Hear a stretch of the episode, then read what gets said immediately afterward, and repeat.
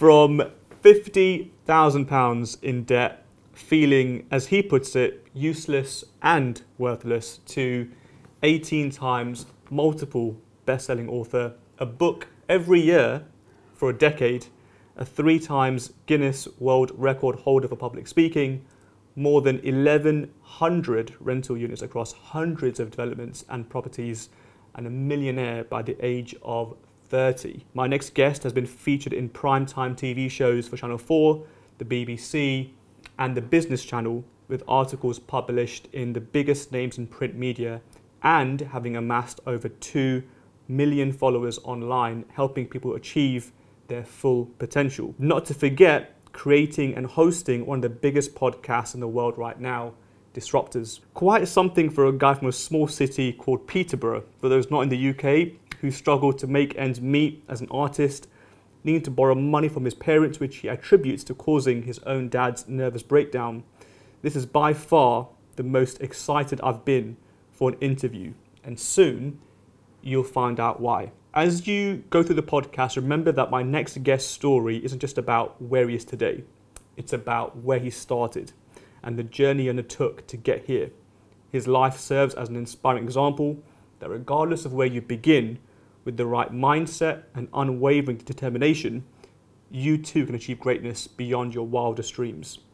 This is the Behind the Wheel podcast, and in the driving seat today is the one and only Rob Moore. How you doing, Rob? Good. You should be a professional voiceover artist. I think so, right? You've yeah. got a really good tone. I was thinking, I've just finished a book, and I can't be asked to sit in the studio for a week and do it. I need to get you to That's do me. it. That's me. That's me. Yeah, you, you, you've got the perfect tone. what can I say? Rob, when I was researching you and your life, I realized that there's so many different angles we could go down. I mean, there's money, mindset, entrepreneurship, failure, property. For you, Rob, what's the, the golden thread, if there is one, that ties all that work together?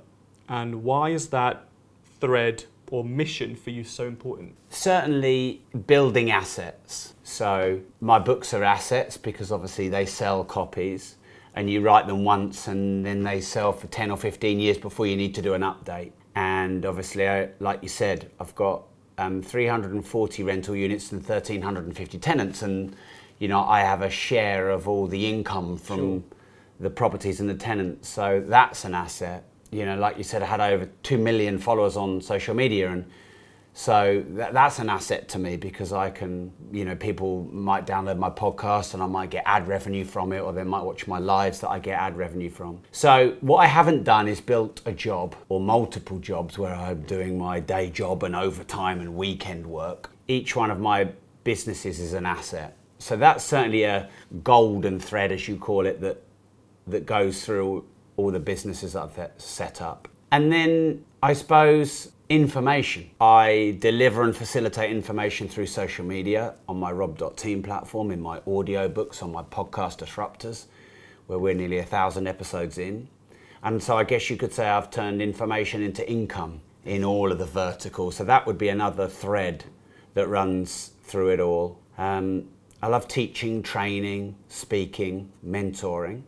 We have lots of mentoring programs. So I suppose I learn it, then I do it, then I teach it. And you know, there's the saying, it's a bit British because it's a bit skeptical, but there's the saying that those that can do and those that can't teach. But I've learned to do and to teach and monetize both. So they're probably three common golden threads that run through the last 17 years of what we've built. There might be others, but that'll get us going. Yeah. Where does that desire to teach and to spread that knowledge come from? Because I think it's, it's fair to say that the doing is one thing and you could have just done it for yourself and then sit on a beach, retire.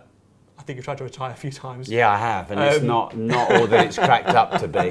The reason I've unretired one more time than I've retired um, is because what you lack when you retire is the fulfillment. It might feel good to get the income from 1,350 tenants, but it's not fulfilling to sit on the beach and get sunburn.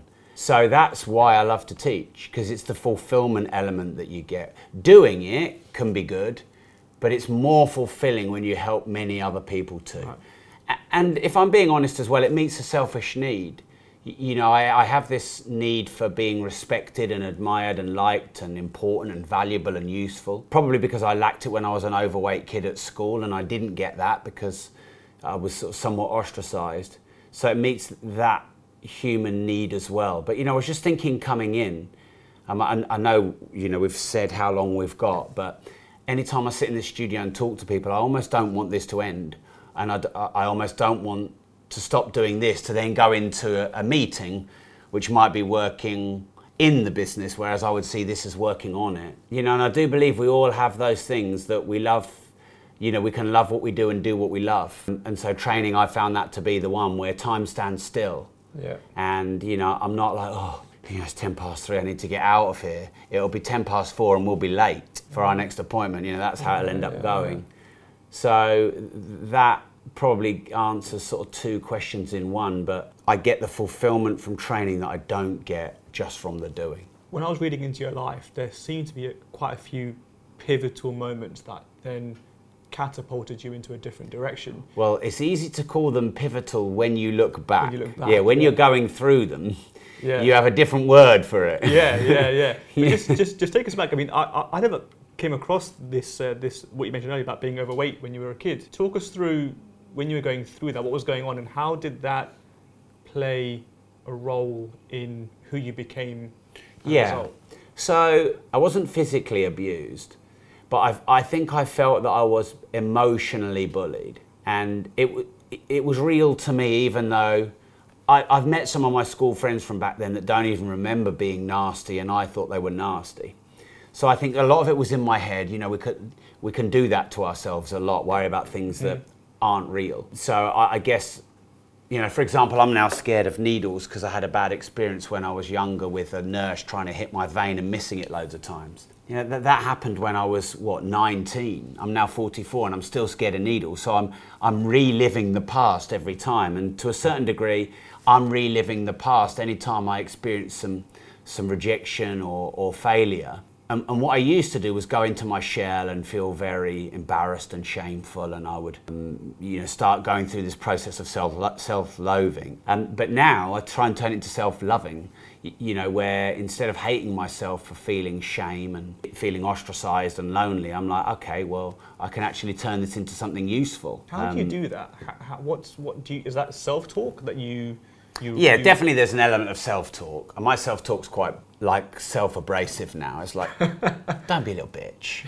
Come on, you've got this. You know, all day because I, I train twice a day at the moment, and all day between the first and the second training session, I'm like, oh, am I really going to do this second one? I'm a bit tired.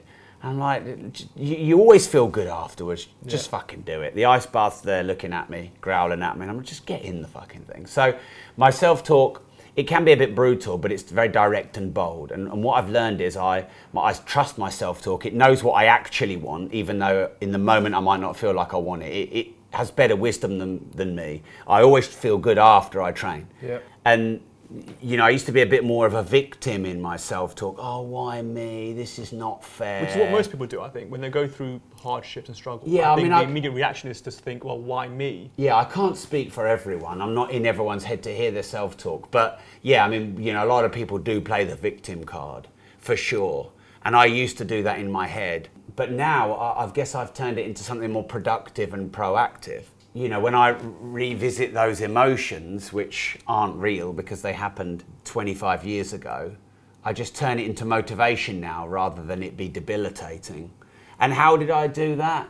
I think was your question. Um, therapy and be- better self talk and seeing the upside in it and understanding that it, the void creates the value and the drive and that it's fuel. Help me, Rob, and, and those listening with an idea of the events that led up to being in huge debt and what was going on how this how did this impact your your own sense of, of self-worth at the time I'm writing this book at the moment called Money Loves You. I believe the universe is a mirror, so if you love money, money will love you. But if you don't love yourself, money's never going to love you. And I didn't love myself. I hated my overweightness. I hated my embarrassed nature of it and the shame that I felt. I hated that about me that I felt shame. So if I don't love myself, how is anyone else going to love me? You know, I was reflecting back out what was within. So doing therapy helped me understand the past doesn't have to dictate the future. And those events are memories long gone and they aren't real. And I'm just replaying them like you would replay a mm-hmm. movie, but you know, you distort them. You know, like when you've played a VHS so many times, it, it's Yeah. distorted. Well, you know, my, my recollections of what happened in my teens and 20s would be very distorted now. And there would probably be, if I have good memories, they would probably actually, they'd be, be distorted in the upside now. And if I had bad memories, they'd be distort, distorted in the downside. There Yeah. wouldn't be anything like the reality. So I, I realised that my past isn't my present or future. And that I have the ability to change my story and change my narrative. You know, someone once said to me, I interviewed Ed Mylett on my podcast, and he said, Life, life either happens to you or for you. And something to you means, oh, well, they did that to me, they stole all my money. Or someone did that for you as a way to teach you something. Yeah. So, uh, you know, feeling like life does things for me and not to me has been transformative. And, and, you know, nowadays, I mean, my wife even said to me what she likes about me nowadays is, you know, I'm much more relaxed, and she says I let a lot of things go. And, um, you know, people often comment that they're surprised at uh, how I can handle things. But I, I don't think it's difficult. All I do is, instead of having a delusional fantasy of how things should be, I accept things how they are. If there is a, a road traffic accident and there's a tailback, the fantasy is I should have got to work earlier. The reality is the tailback has made me late. And you, you know, we have we spend a lot of time booking guests for our podcast who then cancel. Well, then, you know, the, the fantasy is it was supposed to happen, and the reality is it wasn't supposed to happen. Yeah. Nature will give you everything you want if you understand the laws of nature and you work with nature. But if you fight nature and you try and break the rules of nature, you're never going to win that game. So anything that happens now, and by the way, it's easy to say if, if someone came in and wanted to cut my arm off, I'm, you know, going with that and accepting that as the way it is, is not going to be as easy. Sure. But I can either carry on with a positive attitude and one arm, or I, I can, um, you know, be resentful for the rest of my life. And you know, thankfully, I've not been in that position, but I've been in other positions which were a little bit make or break, or at least they were to me at the time. Whether I was facing debt or a legal case, or you know, a load of haters or trolls, or or something like that. And in the moment, it can feel like the worst pain, but afterwards you realize it was often the greatest gift because hindsight gives you that clarity to see that it was meant to be that way. And you know, I think hum- humans we're far less intelligent than we think we are because we, we try and achieve a goal or an outcome and w- we convince ourselves that this is the way it should be. Nature shows us later that nature knows better and that actually it should have been a different way. I've got a good example of that. Zane, um, you know, who's behind the cameras there, um, he was one of the team members that we fought in a public white collar charity boxing event. There was myself and then about 10 of my team. And Zane didn't know this at the time, but he got a fighter with 53 fights. He was supposed to fight a fighter with no fights. You, you know, white collar is no fights, not 53. And I, I think had Zane known, if he's honest, we can ask him afterwards, but had he known that fighter had 53 fights, he might not have done the fight and he might have thought it was mm-hmm. unfair and he was unevenly matched, which it was. Anyway, he did the fight. He did really well. I watched the fight from the side of the ring, and then afterwards, I think if you ask him, he'll say to you, I'm actually really glad I did that. I'm also glad some, no one told me before the first Yeah, round bell yeah. that he had 53 Yeah. flights. 'Cause your would that be starts- w- would that be a fair I think that's fair. yeah. So, uh, you know, nature, the universe, had bigger plans for Zane. Yeah. You're not just going to fight someone with no fights. You're way beyond that. You're going to fight someone with 53, but we're not going to tell you because you might shit the bed.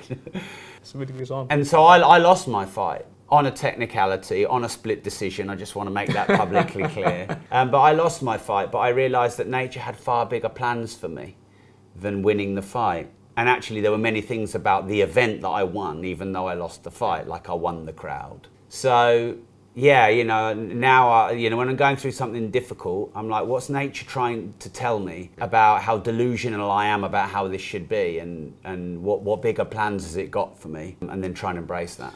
Was one of those events December the 15th, Mm. 2005? Yeah, so you've done your research. So, um, hats off to you for that. Yeah, so on December the 15th, 2005, my dad had, had a nervous breakdown in his pub in front of all of his customers and he was beaten up by the police, arrested and sectioned. And in that moment, I felt immense shame and anger, resentment to the police, even though I can see now why they'd have been aggressive with him because he was threatening. But at the time, I couldn't see that and I felt it was such a, um, an embarrassing moment for my dad for that to have to happen in front of all the, the staff and customers. Why did it have to be public? And you were there as well? Yeah. Why couldn't I do anything about it? I just froze. And you know, my dad had put me through school and put me through university and paid for my first car and paid for my first house, or at least helped me with part of the deposit. And I felt like uh, the way I was paying him back and rewarding him for this was being useless and in debt and working in his pub, which he, he knew I didn't want to do, and I knew I didn't want to do. And yeah, so at the time, I, I felt real shame around that. And it wasn't until, you know, weeks later that I realized that that had to happen to fire me up to go and do something with my life. And I went to a, a property networking event and met my business partner the first, first time I went in December 2005, right at the end, a few days after this event. And I wouldn't have had the motivation or the shame based drive to go and do that had what had happened with my dad not happened. So it was the worst day of my life in many regards, but also the best in many regards. Now, that happened for me, not to me. Yeah. Whereas I would have, I couldn't see that. For, so, I mean, I suppose in some ways, it only taking weeks and not years is quite productive because sometimes you can hold on to things for years. Yeah. And I didn't yeah. hold on to it for years, but I didn't give myself time because I just got busy. I mean, you know, if you want to make sure that you don't give yourself time to be in your own head, beating yourself up, just be busy. Just get busy. You know, bus- busyness, you know, I know you can burn yourself out. You have to be careful. And, you, and people talk about work life balance, but actually, being busy is one of the greatest forms of therapy if you're doing something productive and meaningful because you're working towards something of a positive outcome and you distract yourself from all the minutiae and the distractions and the pain. So yeah, it ended up being a good day. When you reflect back on that experience, and, and there's probably people, well, there are definitely people who are going through pain and trauma right now. For, for you, is it like a switch in your head? Like, do you have this ability to just in the moment understand, right, life is doing this for me, and this is an opportunity. How, how, how does it work for you in your life now when you're going through pain or yeah, through struggle? There's a change of narrative that goes on in the moment. If I'm gaining the upside awareness in the downside situation, then there's a change in narrative in that moment. And you're aware of it. You, you, you actually like you actually. Yeah, I'm, I'm trying to change the narrative. Yeah. I'm not just aware and conscious of it. I'm actively trying to change the yeah. the negative self talk into a more positive narrative. Like how I know how I'll feel afterwards. Or, you know, this is a time to prove your resilience and strength, or there's an opportunity and a solution through this. Yeah, and, and I think it's personal development that taught me that, you know, that you're responsible completely for your own life and your own destiny, and to not blame, complain, justify, or defend a, a weak position. So that that's what goes on now, it doesn't always work because sometimes, like in lockdown 2020, it didn't happen overnight where I went from, you know, having to shut the business down and worrying about letting all the staff go to, oh, this is the best thing that's happened to our business in the last three years. That took more than an overnight sure. or a day. Yeah. That took weeks instead of days. But what now, you know, wisdom is being able to change the narrative in the moment, to see it happening in real time. That's wisdom. And, and, and all it really is is seeing an upside. Anything that you perceive is happening to you and not for you, you think is bad, i.e., you're seeing more downside than upside. But anything that you perceive is happening for you, you're just able to see the upside of it. And neither are actually real because negative and positive don't exist. We've created them. It's, it's, a, a, perception. Yeah. Exactly, it's a yeah. perception. So it, it, essentially, we can change any perception because a, a perception is a fictional creation. I'm creating a fiction of downside through emotion. I can change that fiction of downside to a fiction of upside. And sometimes that's through proof, i.e., oh, been here before. I know the theory of the upside. And other times it's just deluding yourself into thinking that you've got this, even if you haven't got this. I can do this. I'm good enough for this. I'm strong enough for this. You know, you know when you go in, into the ring and fight someone 20 kilos heavier than you, there has to be a certain amount of I've, you know, have I got this? I don't know. Well, yeah, I've got this. Yeah, even even yeah. though you've never done it, and you know, so there's a certain amount of deluding yourself. You know, but all perception is delusion because it's not real. Yeah, yeah. And I think I feel like that gets more amplified as you get older, in the sense that How old are you? so I'm 31. I'm 31. And you're talking about age. Yeah. Still Well, a in- puppy. Well, in because I'm 44.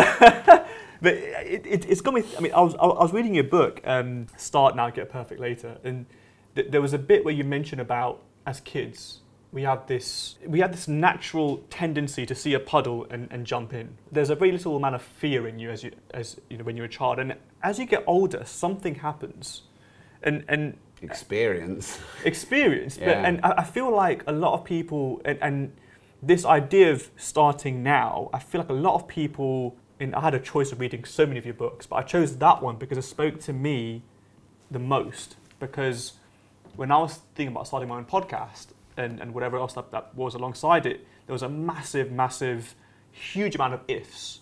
If this, if this, if this. What if they think of me like this, right? And as I look back on it now, I realize that so much of how we think about taking risks is driven by a sense of fear. And when you reflect on your own experience of going from, you know, really, you know, in, in, a, in a tough situation to where you are now, where you're constantly taking, you know, risks and you're, you're, you're building your business and you've built businesses, what happens? What, what happens to us as people that starts to make us a lot more risk averse? I don't think there's a one size fits all answer. The first thing certainly is covering off the worst case scenario. Because I think what we do, I call it doomsdaying. I think I might have wrote it in the book, whereby something happens and we just go to the doomsday Yeah. scenario in our mind. Yeah. And that's a protection mechanism. So that can actually, you know, if we're in a very difficult society where there's murder and rape and war and crime and pillage,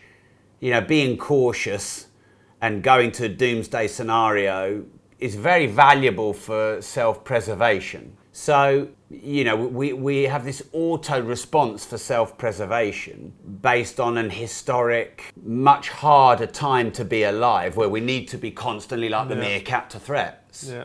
But, you know, now we've evolved and we've got a more secure society and protection mechanisms in place and therefore we, we don't need to be on edge so much, but many people still are. And so contextualizing what's the worst that will happen and how serious is this threat in reality is a useful skill in overcoming procrastination. So they're, they're two immediate things people can do. Now, literally just think about the worst case scenario. That was the one thing. What was, what was the other thing? Yeah, so the first thing is, yeah, look at the worst case scenario and assess if that happened, could you handle it? Yeah. And what is the likelihood of it happening?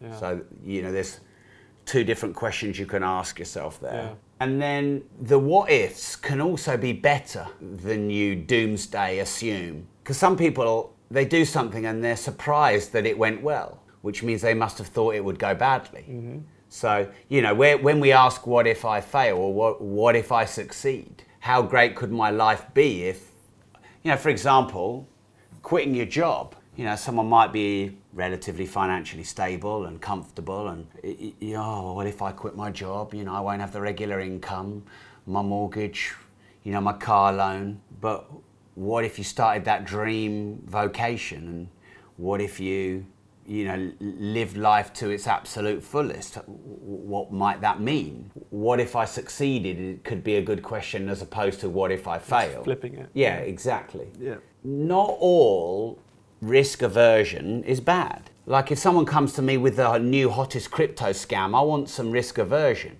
And if I've just had my children and I'm trying to navigate them through challenging times, I want some risk aversion. Any emotion we feel is just the emotion. It's not bad or good, it's just the emotion. And I think understanding life is about understanding what the emotion is and what it's a response to rather than projecting on it whether it's good or bad. It, it kind of reminds me of um, you, you begin the book by specifically starting off with procrastination, and, and you, you, you talk about how a lot of it is based on how you identify yourself. I.e., I'm not a procrastinator, I just procrastinate sometimes. Mm. And the importance of the values that we adopt. Yeah, and I, I am we- not a loser. I've just lost once or Yeah, twice. There's yeah. a huge difference between I lost last time and I am a loser. I believe that the universe is a mirror and it gives you everything that you give it. So whatever you state with surety of I am, you are. If you state with surety, I am a loser, you are a loser. If you state with certainty, I am a winner, you are a winner. How do you shape those values though? How do you, uh, what, what is it that people can do to help them almost embody the values that will serve them? Well, I suppose understanding their existing values and just checking if they're the kind of values that are in line with where they want to go in life.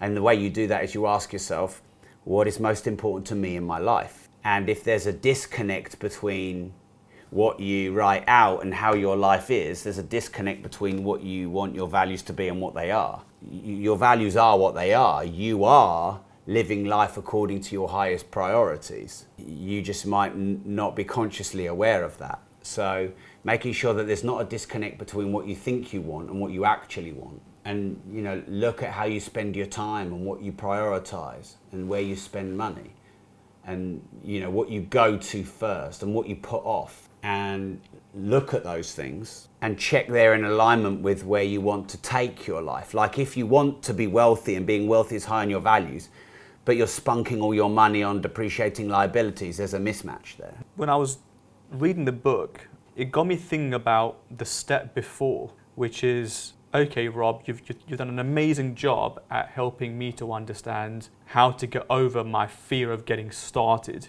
But the step before that is, I suppose, read the fucking book is the step before you buy the book and you think that you've the amount of people that wave my book on a zoom screen that sat on their shelf and they ha- actually haven't read it yet yeah, yeah, yeah. so many yeah. people might be listening and they've got my books or podcasts or audio books Yeah, yeah, yeah. you fucking listen to it that's, It the, is- that's the step it- of action genuinely, it was a book that I was reading um, on my daily nursery run, and it was one of those books where it was, it wasn't, it was a book that was relatively easy to read because it was quite, there was a bit of humor in there, there was, there was, uh, you know, and and it, it wasn't overly theoretical, uh, which, which which is why it was really read. But it, it got me thinking about people who are not sure where to get started. You mentioned about experiments, and there's a specific quote that I that I read, and it goes something like, "If you stop if you stop seeing decisions as final, and start seeing decisions as a series of tests that can be tweaked and adjusted as you as you go along, and not before you go, then you'll be in flow."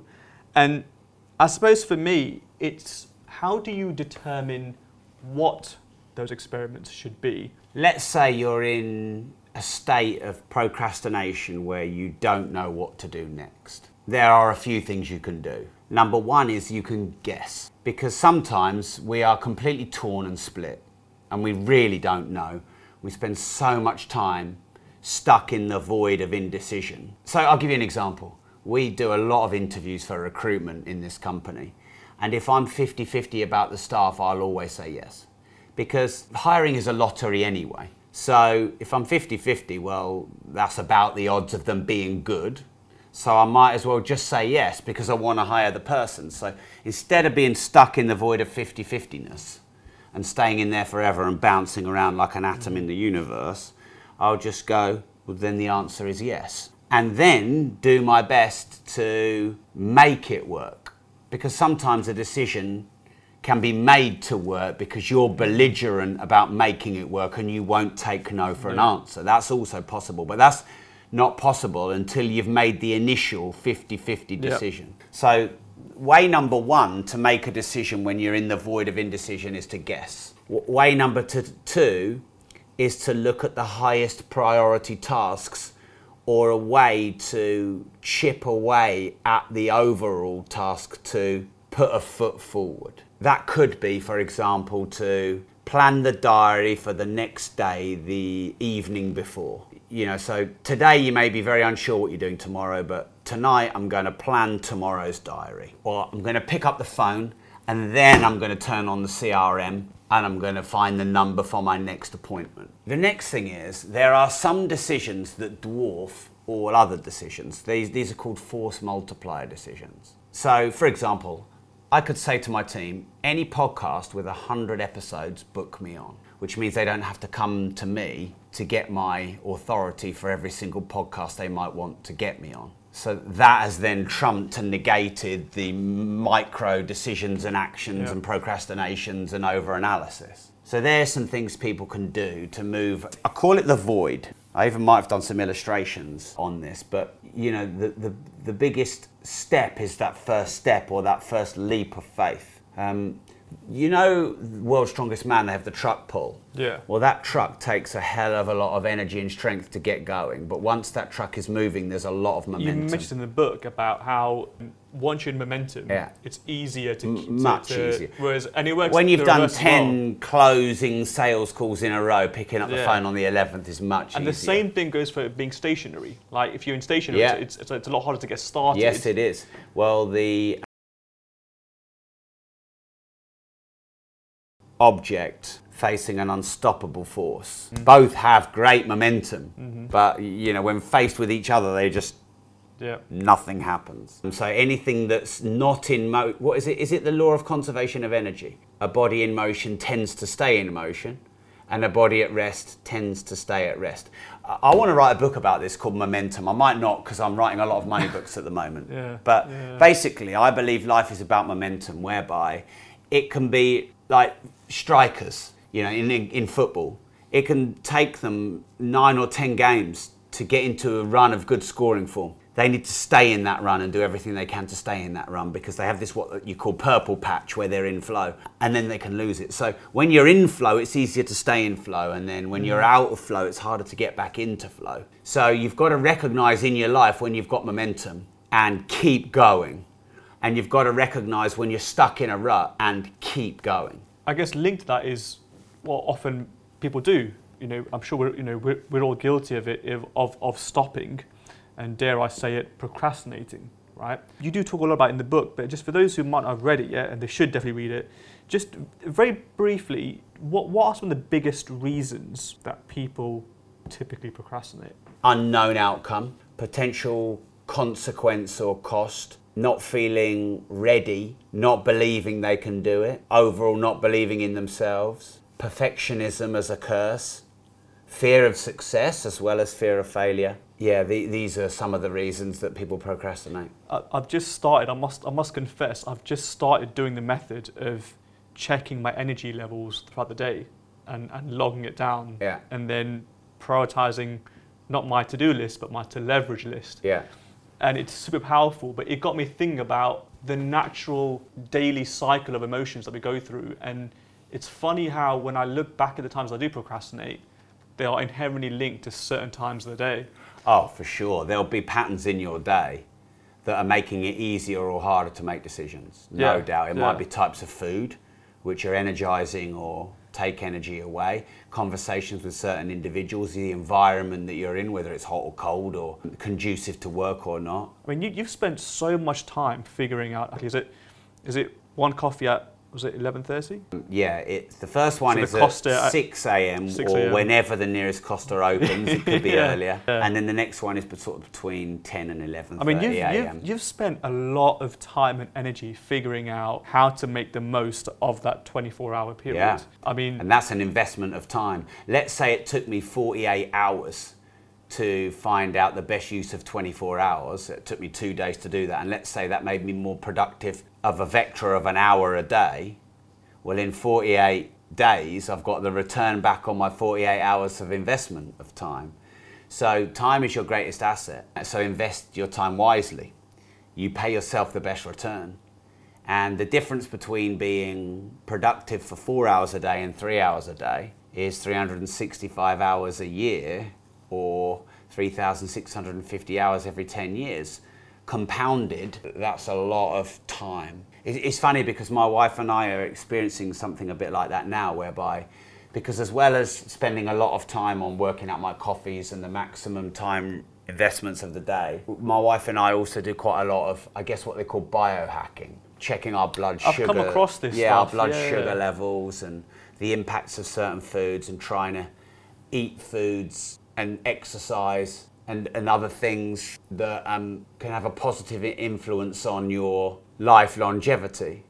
And we must spend, well, we spend thousands a month on this now, pounds. And I said to my wife, bloody hell, when we were 20, we didn't spend anything. But had we invested a bit more time in our 20s in our health, we may not have to spend thousands Okay, in our yeah. 40s. Yeah. And my wife's just had a shoulder MRI, and I've been going dizzy, and I'm taking iron supplements for anemia, and all these things could have been avoided by smarter time investment and management in our 20s. Where does that come from, Rob? That, that, Where does what that, come from? That desire to want to juice every single second for what it's worth. I mean, Sweat, sweat, yeah. Squeeze the lemon dry. Yeah. Sweat the asset. I mean, if I recall in the book, I mean, your bedtime is your bedtime. I mean, you've, you've, you've not only, you've actually experimented, I mean, you pretty much openly diss the 5 a.m. club and kind of, you know. Yeah, um, well, the thing is, 5 a.m. is not right for artists Yeah. and creatives and people with a later circadian rhythm. Yeah. So, all these people up at 5 a.m. actually not doing any work, just disrespecting and calling out anyone else who's in bed. You know, like. dare you wake up at 6 a.m. Yeah, exactly. Like, I find that quite an irony. But yeah, I've tested the best time to get up and the best time to go to bed, and the best kind of coffee and the worst kind of coffee, and the best kind of environment and the worst kind of environment, and you know the best duration of time for meetings and the worst duration of time for meetings, and the best kind of foods and the worst kind of foods, and the best time to fast, and you know all of this stuff, the best supplements to take. Because when you kick in the law of compounding, which is leverage over time, small positive impacts now compound to large impacts later. And I love life, so I want to live as long as possible.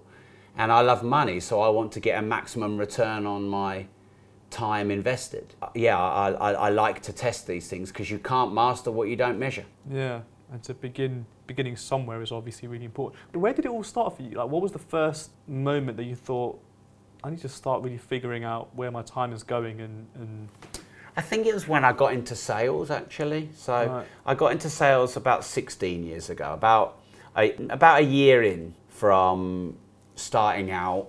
I got into sales and I figured out that calling people between 8 and 9 a.m. and 7 and 8 p.m. I had a much higher chance of getting Right. them on the phone Cool. and I would make a note of how many calls I could get through right. in that in those time frames and normally 8 to 9 you, if you, you you're either in bed or you get into the office and you mess around with admin so I, I- got some good leverage then and and then it's sort of you know best time to go to the gym because you know the longer the day goes on the more things you've got to fight in your mind to overcome to get your ass to the gym oh, I got this meeting. Oh, this podcast might go a bit over. I've been, you know, there's, there's traffic.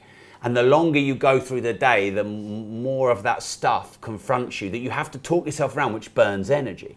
So if you just get up and go to the gym, you don't have to fuck around with all of that. I think I think there's something about uh, there was a book I was, I was reading about decision fatigue and the Yes. idea that you know we and it's true like we, we naturally make worse decisions towards the end of our day. That's what that's why people binge eat at like 8 p.m. Mm. because they've And, and emotions, you know, make, Yeah. making decisions. You should never make a really important decision when you're really high or really low. And you should transcend your emotions and have neutrality and balance when you want to make important decisions because you'll make bad important decisions. So, yeah, that's something else that you got to try and figure out because I think Mel Robbins calls it the five second rule, and some other research I've seen where when you get triggered and you get that strong emotional release, it lasts five to ten seconds and then it dissipates, whether it's you know, pure anger or rage Yeah. or, or, or shame. That's when we do our stupidest of things. And if you just took a breath in and counted to 10 or 6 and didn't open your mouth or do anything or make a decision in that moment, then you probably wouldn't. I reckon we're messing our life up, in, you know, in those 5 to 10 seconds after being triggered. yeah So that's something else I learned to do, which is not make a decision too quickly or to allow those five or ten seconds to dissipate before I make a decision. And I'm naturally an emotional, so I find that quite difficult. I've had to sort of train myself to wait. I think it's important that people understand just how much you've thought about what goes where in your day. Like, I mean, you're, you're very, very strict about what goes where. I mean, what? Just just talk us through what a typical, not a typical day, but what does the flavour of that very strict timetable look like? So um, I think the same amount of sleep at the same time is vital from the research that I've done. Which for you is nine thirty till yeah, nine thirty till five forty-five a.m. Yeah. It's quite specific. It's, ve- well, it's Yeah. very specific, and it, but it might move 15 minutes here or there, just depending on what country I'm in in the world. Or sometimes your sleep gets disrupted a bit, and you try and bring it back into balance. My sleep got disrupted a bit when I was doing the boxing, and when we were sparring late. I couldn't get to sleep till later, and then when Costa Coffee decides it's going to have a refurb and the, the other one opens later, that fucks my routine up. How much sleep and when, to me, is fundamental. Like when, when this book came out, why do you sleep? Well, it's fucking obvious why you sleep. And I didn't really get why people didn't understand why. And I I could just tell with my body if I'd not had enough sleep. It, to me, it seemed like common sense. Maybe it's not common sense. So that's got to be important. And then getting up at the same time and just jumping out of bed without any snooze, that's really important. And then immediately necking half a litre or a litre of water, that's really important. That's actually something I've introduced in the last six months. Right. Then going to get my coffee, which is the perfect time for me in the morning. Then doing high income generating tasks and leverage tasks before 8 a.m. At the moment, I'm writing a chapter of my book every day in the morning. And, then I'll do copywriting and respond to the important emails that other people are waiting for my response on. And then come sort of 10 o'clock, I'll have breakfast. And my wife's cooking me at the moment smoked salmon and scrambled eggs because she thinks that the smoothie I've been having spikes my blood sugar. Right. Okay. So um, I'll have a fairly high fat, low sugar breakfast. Then I'll do my first workout because since boxing I'm training twice a day at the moment. Then I'll have another sort of mid morning high protein snack. Then I'll do more writing or content till midday.